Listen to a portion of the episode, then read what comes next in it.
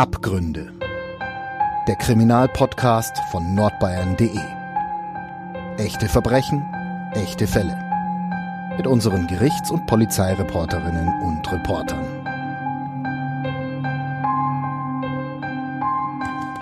Hallo und herzlich willkommen zu einer neuen Folge Abgründe, dem True Crime Podcast von nordbayern.de. Mein Name ist Lena Wölki und bei mir ist heute Milena Kühnlein. Hallo Milena, du hast uns heute einen Fall mitgebracht, bei dem unser Podcastname Abgründe wirklich passt. Um was geht es denn? Ja, hi Lena, das stimmt. Es geht in diesem Fall um ein Verbrechen, das im Prinzip elf Jahre lang angedauert hat. Im Mittelpunkt steht das Opfer, Katharina M., die vom jungen Mädchen zur jungen Frau wurde in dieser Zeit. Sie hat sich damals verliebt und wurde von dieser Liebe jahrelang unter Zwang zum Anschaffen in Bordellen in Deutschland gebracht. Bevor wir in das Thema weiter einsteigen, möchte ich euch nochmal auf Crime and Investigation aufmerksam machen. Das ist nämlich der Partner unseres Podcasts. Diese Folge wird euch nämlich präsentiert von Crime and Investigation Play, dem Streaming-Angebot für 100% True Crime auf Amazon Prime Video Channels und Apple TV. Crime and Investigation Play bietet euch rund um die Uhr ein riesiges Angebot der besten True Crime Dokus und Serien. Ihr könnt es jetzt kostenlos testen auf Amazon Prime Video Channels oder auch auf Apple TV. So, Milena, du hast gesagt, es geht um eine junge Frau. Wer war dann das? Genau, also erstmal geht es um einen Fall, der 2011 vor dem Bayreuther Landgericht verhandelt wurde. Damals haben alle regionalen Medienhäuser darüber berichtet, auch wir übrigens, die Nürnberger Nachrichten.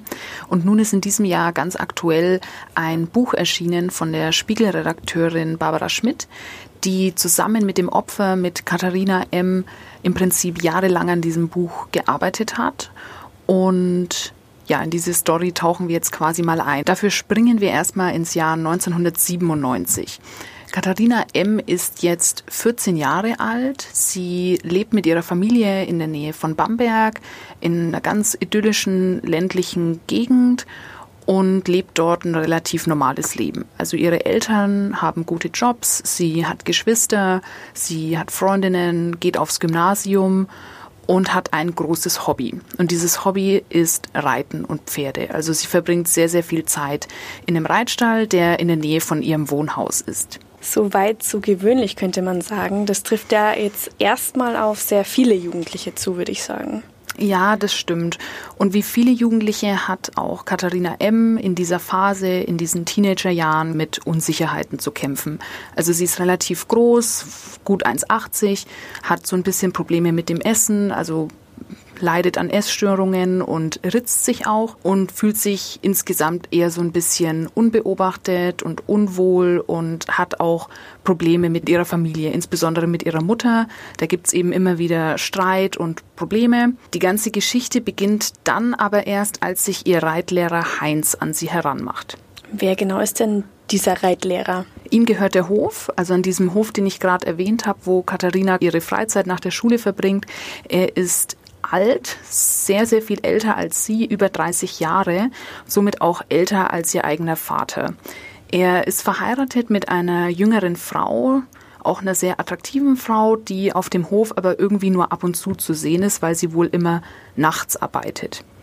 Du hast gesagt, er hätte sich an sie rangemacht, aber zu dem Zeitpunkt war sie ja praktisch noch minderjährig. Hat sie denn ihren Eltern irgendwas davon erzählt? Leider nicht, leider ganz im Gegenteil. Also Katharina freut sich über diese Aufmerksamkeit. Sie freut sich immer, wenn sie mit Heinz alleine Zeit verbringen kann.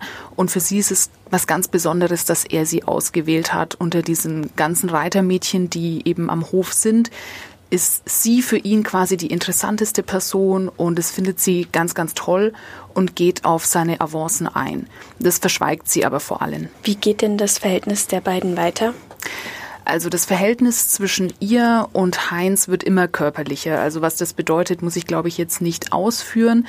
Das ist natürlich ein Problem, weil er so viel älter ist und das auch überhaupt nicht legal ist. Aber das ist nicht mal nur das Hauptproblem, weil die beiden führen jetzt eine heimliche Beziehung, die auch Monate bzw. Jahre geht. Katharina ist zu dem Zeitpunkt immer noch minderjährig und dadurch entfernt sie sich so langsam aber sicher von ihren Eltern. Also ich hatte ja vorhin schon erwähnt, sie hatte so ein bisschen Probleme mit ihren Eltern.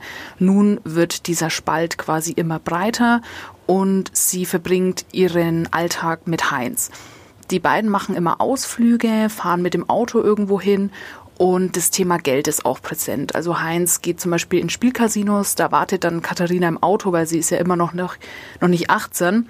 Und dann kommt er wieder raus und wedelt mit Geldscheinen vor ihr und hat anscheinend ein System, wo er immer gewinnt. Also das Thema Geld ist schon da präsent in der Beziehung. Und irgendwann fahren die beiden dann auch gemeinsam nach Nürnberg. Dort haben sie ihre Ruhe, können sich in der Öffentlichkeit zeigen, irgendwie Händchen halten, müssen sich nicht verstecken. Und dort fahren sie dann auch zur Frauentormauer.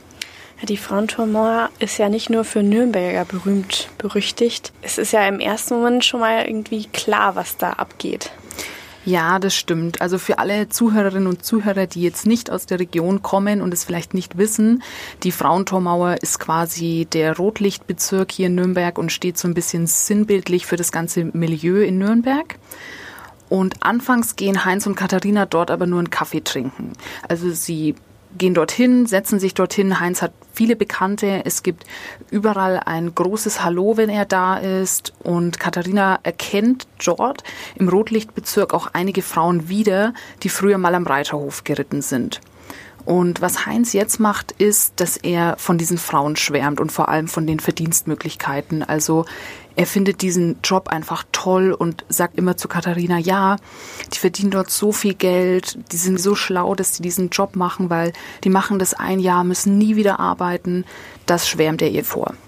Okay, das klingt jetzt im ersten Moment irgendwie unüblich und auch irgendwie seltsam. Was sollte das denn von ihm? Genau, also diese ganze Beziehung ist ja zu dem Zeitpunkt schon seltsam und eher unüblich. Und nun wird sie wirklich kurios, aber das Ganze ist Teil des Plans. Katharina soll Prostitution als ganz normales Gewerbe kennenlernen, als ganz normalen Beruf und mehr noch als einen Beruf, den die schlauen Frauen machen, weil sie dort einfach so viel Geld verdienen können. Du hast ja anfangs schon erwähnt, dass es in dem Fall um Prostitution geht. Was ist passiert, dass es von diesen ja, Kaffeefahrten ins Milieu zur echten Tätigkeit als Prostituierte kam? Also wie konnte das passieren? Du hast recht, man fragt sich jetzt schon so ein bisschen, also wie kommt man jetzt vom 14-jährigen Mädchen, die auf dem Reiterhof ihre Zeit verbringt, ins Rotlichtmilieu und wird dann letztendlich auch Prostituierte. Also dazu haben mehrere Faktoren reingespielt. Und zwar habe ich ja auch schon erwähnt, dass Heinz und Katharina eine sehr enge Beziehung mittlerweile führen, dass Katharina von ihren Eltern entfernt wurde, immer weniger mit ihnen zu tun hat. Sie geht jetzt auch nicht mehr regelmäßig zur Schule, beziehungsweise dann auch gar nicht mehr zur Schule. Sie ist jetzt äh, zu diesem Zeitpunkt 17 Jahre alt, kurz davor 18 zu werden. Die Beziehung zu Heinz geht jetzt also schon jahrelang. Und die beiden glauben an eine gemeinsame Zukunft. Also sie wollen sich einen Reiterhof kaufen mit den tollsten Pferden, den tollsten Stallungen. Das ist so ihr Traum. Und die beiden ziehen dieses Bonnie und Clyde Ding durch. Also wir beide gegen den Rest der Welt. Zumindest glaubt Katharina das. Nun passiert aber Folgendes. Also es gibt auf diesem Reiterhof, wo sie jetzt auch ab und zu noch reitet, einen Mann, auch ein Bekannter ihres Vaters, der wohl die Mädchen dort irgendwie unangemessen anfasst und angrapscht. Auch Katharina. Da wird die Polizei darauf aufmerksam, Katharina wird befragt und sagt auch, ja, dieser Mann hat auch mich begrapscht. Und ihre Eltern fragen sie, denn der Vater kannte diesen Mann ja, ja, sag mal, Katharina, stimmt es denn? Und sie sagt, ja, das war wirklich so. Und nun passiert etwas Fatales, und zwar, ihre Eltern glauben ihr nicht. Und das ist der letzte Bruch zwischen Katharina und ihren Eltern. Und somit wird sie komplett auf die Seite von Heinz gezogen, denn Heinz hat ihr das geglaubt und hat in dem Moment zu ihr gestanden. Das Ganze zieht aber noch einen Rattenschwanz hinter sich her. Und zwar wird jetzt in dieser oberfränkischen ländlichen Gemeinde sehr viel über diesen Reitstall getuschelt. Also es wird getuschelt, dass die Männer dort die Mädchen angrabbeln und überhaupt, dass der Reitlehrer ja eine Beziehung mit diesem viel jüngeren Mädchen hat. Also das hat sich wohl auch rumgesprochen. Und Heinz gibt Katharina die Schuld daran. Also er sagt, ja, du hast über uns geredet, jetzt wird hier getuschelt und es ist deine Schuld, dass das jetzt rausgekommen ist. Letztendlich ziehen dann immer mehr Leute ihre Pferde von diesem Reiterhof ab. Also wenn man ein Pferd irgendwo unterstellt, kostet es ja Miete. und die ziehen ihre Pferde ab, stellen sie woanders unter und bei Heinz fehlt auf einmal Geld in der Kasse. Ihm fehlen einige Einnahmen und er sagt, Katharina ist daran schuld, weil sie hätte ja getuschelt. Das klingt im ersten Moment alles total absurd. Er hat sich doch selber an sie, also an ein minderjähriges Mädchen herangemacht.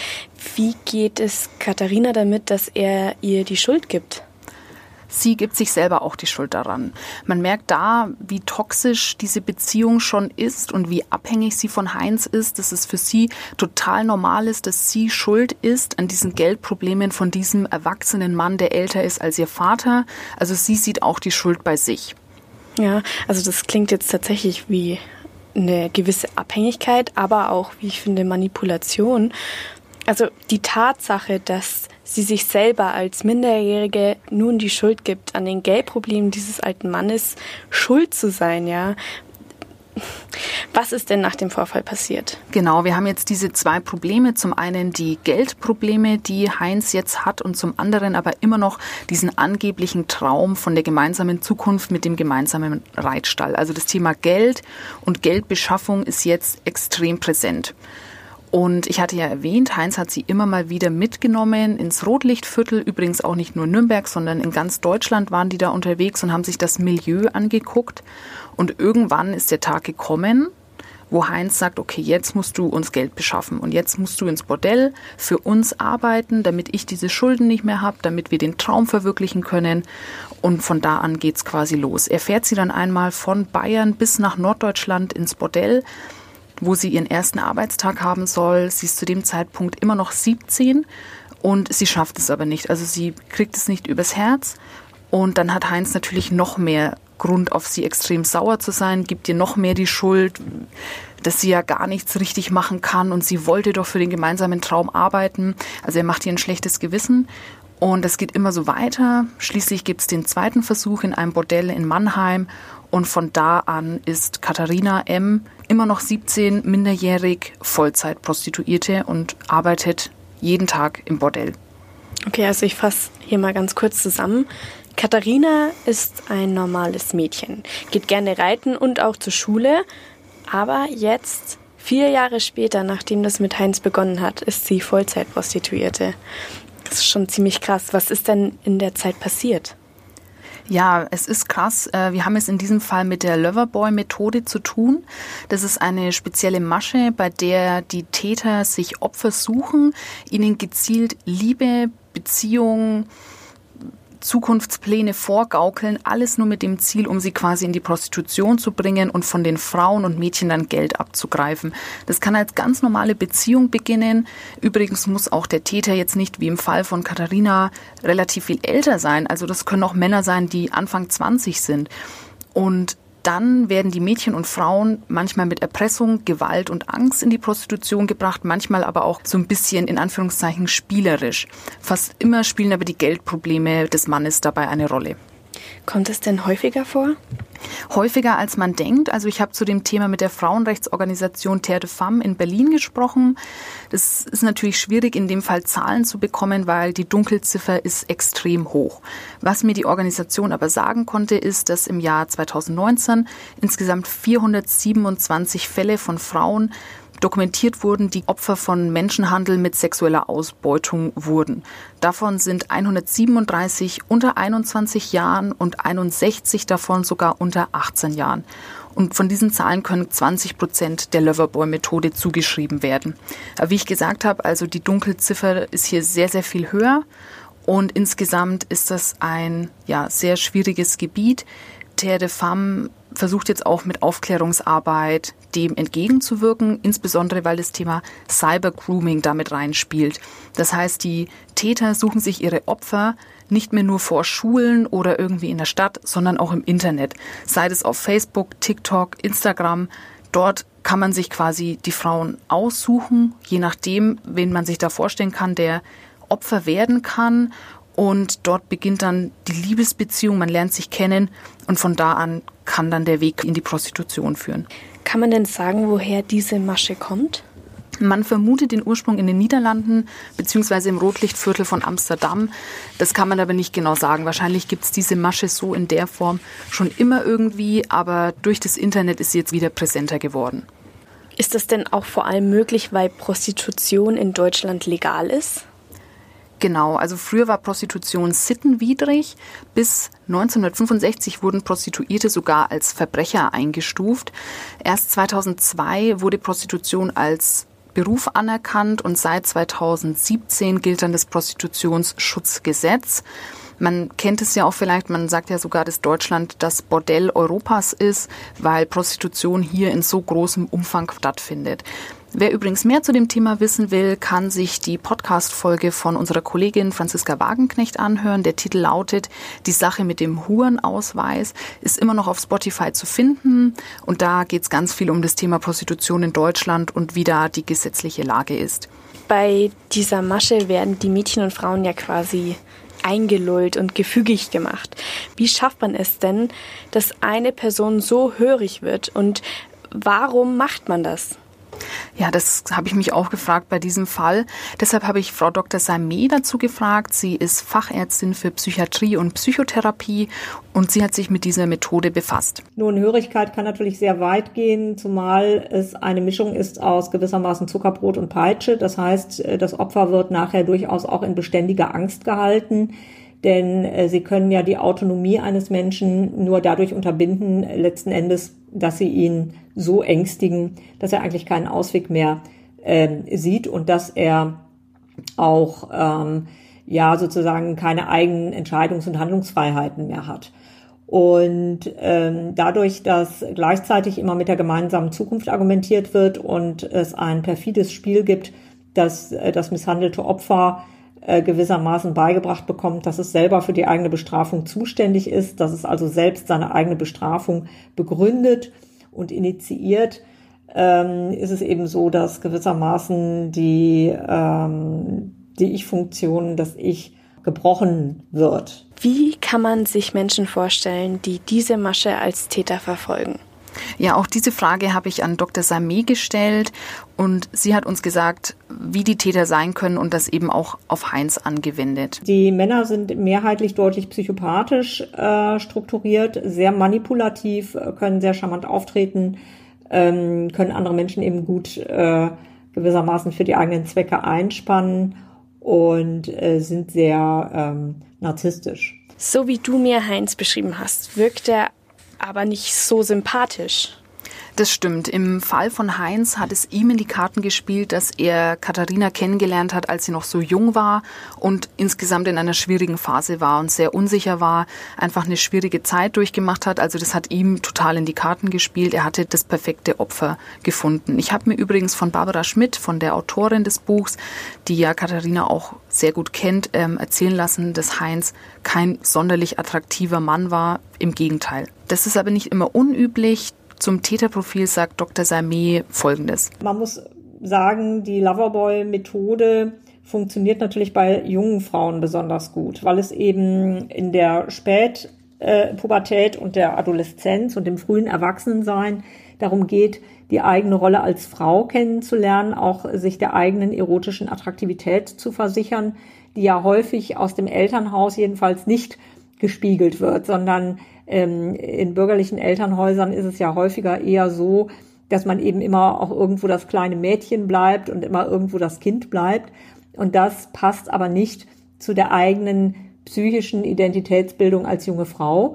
Und da kommt nun plötzlich ein Mann, der sehr erfahren wirkt, der sehr erwachsen wirkt, der möglicherweise auch über ähm, bestimmte Geldmittel verfügt oder zu verfügen scheint und dieser Mann interessiert sich nun ausgesprochen für diese junge Frau, die eigentlich ein großes Bedürfnis hat, als Frau, als reife Frau, als erwachsene Frau, als sexuell mature Frau wahrgenommen zu werden. Und äh, insofern greift die Methode des Loverboys wie Schlüssel und Schloss ineinander und nutzt die lebensphasischen Unsicherheiten von jungen Frauen aus. Das heißt, ehe Katharina begreift, in was sie hineingerät, ist es eigentlich schon zu spät. So kann man das sagen. Ehe sie sich versieht, arbeitet sie jetzt rund um die Uhr, sieben Tage die Woche im Bordell. Wir haben jetzt das Jahr 2000. Katharina ist 18 und damit volljährig und niemand kann ihr die Prostitution mehr verbieten. Du hast es am Anfang gesagt, diese Tat ging im Prinzip elf Jahre lang. Wie kann man sich diese Zeit denn vorstellen? Man kann sich es eigentlich gar nicht vorstellen. Also die Beschreibungen im Buch von Barbara Schmidt sind sehr explizit und detailliert, auch absolut nichts für schwache Nerven. Ich habe mal versucht, so einen typischen Tag von Katharina zu skizzieren. Das würde so aussehen, dass sie ein paar Stunden geschlafen hat, manchmal auch nur auf dem Sofa im Aufenthaltsraum. Dann hat sie sich fertig gemacht, geschminkt. Dann hat sie Freier bedient manchmal zwischen 10 und 15 pro Tag, oft auch 20 pro Tag und manchmal auch deutlich mehr als 20 Freier pro Tag. Und so läuft es jeden Tag ab. Wie sieht es denn bei Katharina mit Hobbys aus oder Freunden? Da ist zu dem Zeitpunkt faktisch nichts mehr vorhanden. Also Katharina geht nicht mehr einkaufen, sie geht nicht mehr mit Freundinnen aus, Reisen, Urlaub, Wochenende, sowas gibt's überhaupt nicht mehr. Es gibt auch keine Hobbys. Also man kann sich das nicht so vorstellen, dass sie mal rausgegangen ist aus dem Bordell, um joggen zu gehen oder sich mit einer Freundin zu treffen. Also sowas gibt es nicht mehr. Es gibt da einen Punkt im Buch, der ist mir sehr im Gedächtnis geblieben. Und zwar erzählt Katharina da, dass sie gar keine normalen Klamotten mehr besitzt. Also sie besitzt nur noch Unterwäsche und Dessous. Wenn sie mal zum Arzt fährt, dort fährt sie noch regelmäßig hin, beziehungsweise Heinz fährt sie hin, dann zieht sie eine Jogginghose von ihm an. Also sie hat keine eigenen Klamotten mehr, keine Verbindung mehr zur Außenwelt. So kann man sich das ungefähr vorstellen. Ich habe da eine Frage. Wie kann sie denn so leben? Das habe ich mich auch gefragt und du ahnst es vielleicht durch Heinz. Also Heinz ist nach wie vor ihr Anker, ihr Fels in der Brandung. Wobei das jetzt romantischer klingt, als es tatsächlich war, denn das Einzige, was er quasi gemacht hat, war, alle paar Tage im Bordell vorbeizuschauen, dort das Geld abzuholen, das sie verdient hat. Er ist ihr einziger sozialer Kontakt neben den anderen Prostituierten im Bordell, aber so gibt es eigentlich niemanden mehr. Er, habe ich ja schon erwähnt, fährt sie zum Arzt, holt sie dort wieder ab. Also er hat auch kon komplette Kontrolle darüber, wo sie sich befindet, wo sie hinkommt, nämlich quasi nirgendwo ohne ihn, weil sie fährt auch nicht Auto. Und das Ganze hält sie so aus, dass sie Alkohol trinkt ohne Ende. Im Buch steht immer wieder der Satz, anders hält man das doch nicht aus. Sind die beiden denn zu diesem Zeitpunkt noch ein Paar? Das habe ich mich auch gefragt. Das scheint schwer vorstellbar und die Frage habe ich mal an Barbara Schmidt weitergereicht. Als der Täter sie in seinen Einfluss bekommen hat, war sie fast noch ein Kind. Sie war sexuell unerfahren und hatte keine Ahnung von Beziehungen. Wir haben uns beim Schreiben dann fast einmal gestritten, äh, als es darum ging, ob sie nun wirklich eine Beziehung mit diesem Heinz hatte. Er hat ja nie etwas für sie getan. Das einzige Geschenk war eine Plastikrose von irgendeinem Jahrmarkt. Er hat sie abgerichtet wie eines seiner Tiere.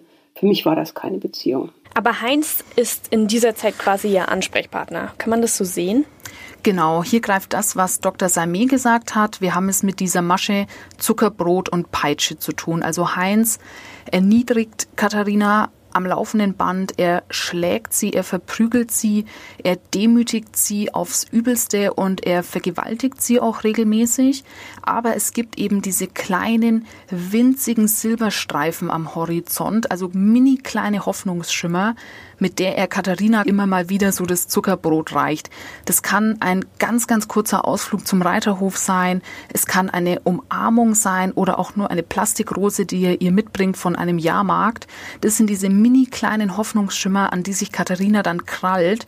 Und natürlich besteht immer noch dieser angebliche Traum, irgendwann ist das Ganze ja vorbei, man hat genügend Geld verdient und kann dann auf dem tollen Reiterhof zusammenleben. Und wie lange geht das? Das geht jetzt jahrelang so. Also die Tage werden zu Wochen, die Wochen zu Monate und die Monate zu Jahre. Also Katharina beschreibt es auch im Buch sehr eindringlich. Also jeder Tag gleicht wie einem Ei den anderen. Und die Tage verfließen quasi so ineinander. Auch da gab es eine Stelle im Buch, die das Ganze gut beschreibt. Denn irgendwann kommt Katharina mal aus dem Bordell vor die Tür und sieht, dass schon Schnee liegt. Und für sie war das total verrückt, so, oh Gott, es ist jetzt schon Winter. Sie hat nicht mal mitbekommen, dass sich die Jahreszeiten geändert hat, denn im Bordell sind ja auch die Fenster verklebt. Das heißt, sie wusste teilweise nicht, ist es Tag, ist es Nacht, ist es Winter, ist es Herbst. Und so vergehen die Jahre und es vergehen am Ende fast elf Jahre. Wie schafft sie es dann, wenn auch erst nach elf Jahren aus dieser Situation? Durch kleinere Zufälle. Also es gibt ein paar Menschen, die ihr wohlgesonnen sind. Da ist eine Barfrau im Bordell, die ihr immer mal wieder sagt, hey, du musst ja auch mal raus, die sie ab und zu mal zum Kaffeetrinken mitnimmt. Und es gibt natürlich nach wie vor ihre Familie. Mit der hat Katharina zwar gebrochen, aber ihre Familie gibt sie nicht auf. Die suchen in jedem Bordell in Deutschland, die schreiben ihr Briefe, die fahren ab und zu am Bordell vorbei, hoffen, dass sie rauskommt. Aber wir haben ja jetzt auch gelernt, sie ist da im Prinzip nie rausgekommen. Das sind so ganz, ganz kleine Hoffnungsschimmer, die es dann doch noch gibt. Dann gibt es eine alte Lehrerin, die mal wieder auf sie aufmerksam wird und die schreiben sich dann Briefe hin und her. Das ist auch ganz, ganz wichtig, weil das ist für Katharina quasi der Bezug in die Außenwelt. Also da merkt sie auch mal wieder, es gibt da draußen auch noch eine Welt, an der sie aber nicht mehr teilhat. Es gibt also Menschen, die ihr in diesem Elend zumindest einen Strohhalm reichen, damit sie nicht ertrinkt. Kann man das so sagen? Ja, so kann man es sagen. Und ohne diese Menschen, ohne die Lehrerin zum Beispiel und auch ohne ihre Familie, wäre diese Sache wahrscheinlich ganz anders ausgegangen und wir könnten diese Geschichte heute nicht erzählen. Eines Tages nimmt der Fall eine, ja, wenn man das so sagen kann, glückliche Wendung. Das stimmt. Heinz verprügelt Katharina dann ein letztes Mal und er verprügelt sie fast zu Tode. Also sie hat Todesangst, ruft den Notarzt, ruft die Polizei. Es ist auch nicht das erste Mal, dass er sie ins Krankenhaus prügelt. Und in der Notaufnahme steht dann vor ihr ihre kleine Schwester, die mittlerweile Polizistin ist. Also die Jahre sind ja ins Land gegangen. Ihre kleine Schwester ist kein Kind mehr, sondern auch eine junge Frau mittlerweile und sie ist Polizistin geworden und es ist dieser Moment, in dem Katharina merkt, sie kann für Heinz nicht mehr lügen und es ist dieser Moment, in dem ihre Schwester sie auf die andere Seite zieht und sie aus diesem Elend und diesem Strudel endlich rausholt. Ihre Schwester zeigt Heinz dann noch an und er kommt vor Gericht. Wie lautet denn die Anklage in so einem Fall? Ja, der Fall wurde 2011 vor dem Landgericht Bayreuth verhandelt und letztendlich stand in der Anklageschrift Menschenhandel, Vergewaltigung in mehreren Fällen, Körperverletzung in mehreren Fällen, auch gefährliche Körperverletzung, Zuhälterei und Betrug. Letztendlich muss das ganze Thema Geld auch aufgerollt werden, denn Katharina hat ja jahrelang Unsummen an Geld verdient, die sie an Heinz weitergeleitet hat. Und er bekam dann neun Jahre Haft.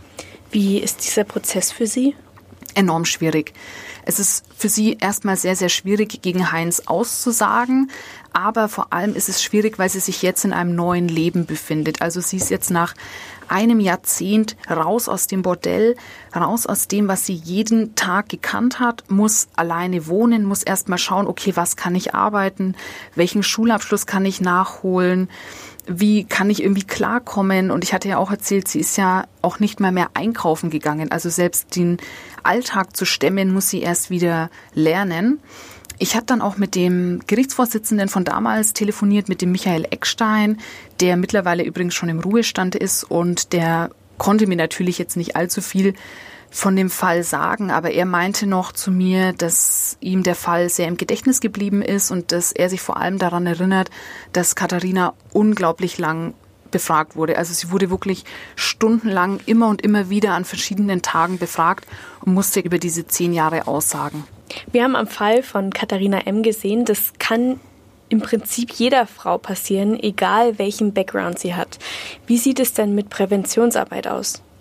Dazu habe ich auch Terre de Femme, die Frauenrechtsorganisation, gefragt und sie versuchen eben direkt die Zielgruppe anzusprechen, also junge Mädchen und junge Frauen. Wir haben am Fall Katharina M. gesehen, dass es für die Eltern schwierig ist, die Tochter aus diesem Strudel rauszuholen, wenn sie da erstmal drin ist. Das heißt, man soll versuchen, dass es überhaupt nicht so weit kommt und deshalb ist der Ansatz bei der Zielgruppe so wichtig. Also Mädchen im Teenageralter sollen geschult werden über diese Masche. Da sollen alle Alarmglocken angehen, wenn der Freund sowas auch nur erwähnt oder eben auch dann einfordert.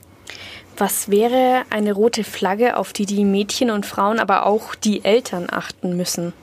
Genau, also da ist zum einen, dass das Thema Geld präsent ist. Am Anfang kann es teure Geschenke geben vom Freund. Er fährt mit einem 100.000 Euro Wagen vor und auf einmal gibt es dann Geldprobleme. Also das wäre ein großes rotes Tuch, wo die Mädchen und jungen Frauen, aber auch die Familie quasi hellhörig werden sollen.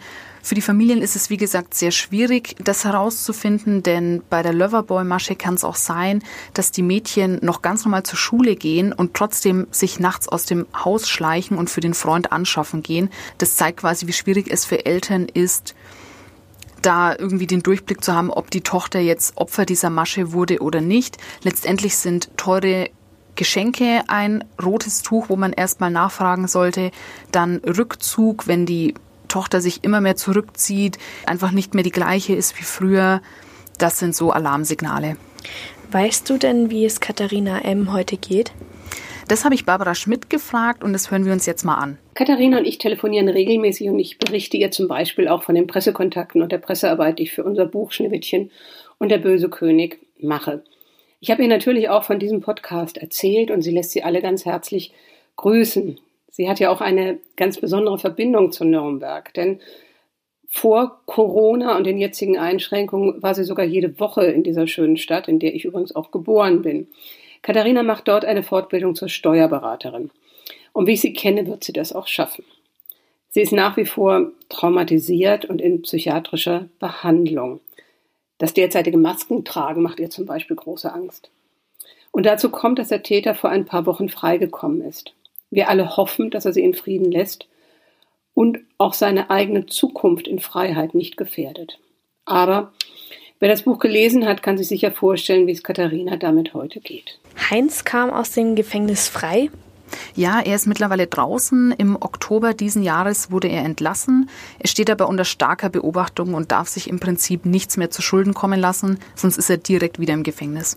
Und Katharina M. hat jetzt ein neues Leben. Kann man da fast von einem Happy End sprechen? Das wahrscheinlich eher nicht. Dafür ist die Geschichte zu tragisch und auch zu traurig. Aber was man sagen kann, ist, dass Katharina M. wirklich eine unglaublich starke Frau ist. Dafür, dass sie dieses Buch mit Barbara Schmidt geschrieben hat und ihre Geschichte erzählt hat.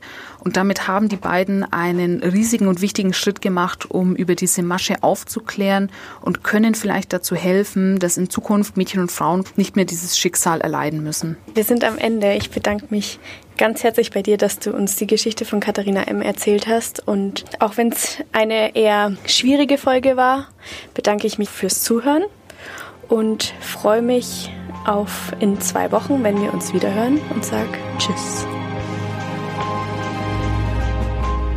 Mehr bei uns im Netz auf nordbayern.de